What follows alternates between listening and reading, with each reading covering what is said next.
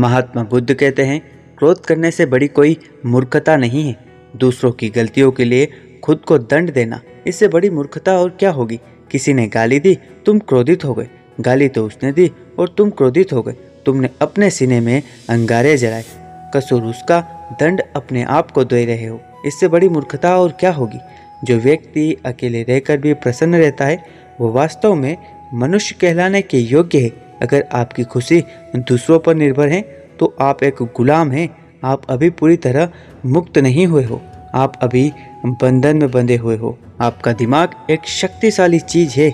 जब आप इसे सकारात्मक विचारों से भर देंगे तो आपका जीवन बदलना शुरू हो जाएगा। आप अपने जीवन में कभी भी अधिक धन या दौलत से खुद को खुश नहीं कर पाएँगे। अगर आपके मन में शांति नहीं, शब्द मनुष्य का सबसे बड़ा शस्त्र है।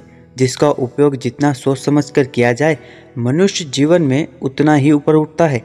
वह चीज़ जो दूर दिखाई देती, जो संभव दिखाई देती, जो हमारी पहुँच से बाहर दिखाई देती, वह भी आसानी से हासिल हो सकती है। यदि हम तब करते, क्योंकि तब से ऊपर कुछ नहीं, अपनी मंजिल का रास्ता दूसरों से पूछोगे तो भटक जाओगे, क्योंकि आपकी मंजिल की अहमियत जितनी आप जानते उतनी और कोई नहीं जान सकता।